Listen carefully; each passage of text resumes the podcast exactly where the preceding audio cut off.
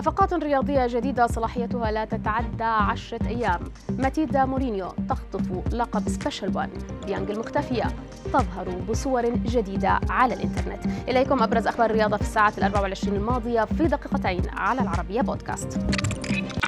تفاعلت مواقع السوشيال ميديا اليوم مع خبر اتفاق إدارة الدوري الأمريكي لمحترفي كرة السلة مع الأندية المشاركة بفتح باب التعاقدات مع لاعبين جدد لمدة عشرة أيام فقط من أجل سد عجز اللاعبين المعزولين صحيا بسبب الإصابة بفيروس كورونا. وبحسب مجلات فوربس الأمريكية فإن هذه الخطوة الغريبة والغير مسبوقة سيتم اتباعها طيلة الموسم.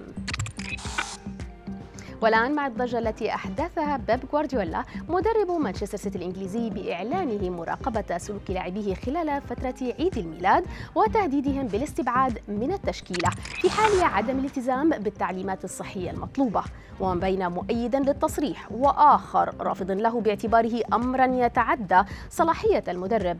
إلا أن المؤكد هنا أن قلق غوارديولا منبعه الخوف من انتشار فيروس كورونا بين اللاعبين، والذي تسبب بفقدانه لوالدته ووفاتها متأثرة به العام الماضي.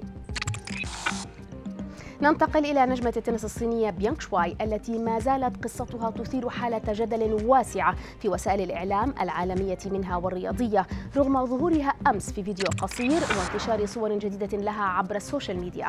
رابطة اللاعبات المحترفات للتنس عبرت وبشدة عن مخاوفها بشأن بطلة ويمبلدون ورونا غارلس السابقة في الزوجي، رغم نفي اللاعبة التام لما نسب إليها من اتهام لنائب رئيس وزراء سابق بالاعتداء عليها جنسيا. الأمم المتحدة طالبت أيضا بأدلة واضحة على سلامة بينغ فيما انتشر وسم أين هي بينغ شواي وبات ترندا عبر وسائل التواصل الاجتماعي. الختام مع عائلة البرتغالي جوزيه مورينيو التي يبدو أن لقب سبيشل ون يسري في دمائها، فهي ابنته ماتيلدا تحصد جائزة أفضل صائغ مجوهرات محترف لعام ألفين وواحد وعشرين. ابنة مورينيو أطلقت في ديسمبر الماضي مجموعتها الخاصة في عالم المجوهرات، ويتم فيها استخدام الذهب المعاد تدويره والماس المزروع في المعامل والتعبئة الصديقة للبيئة.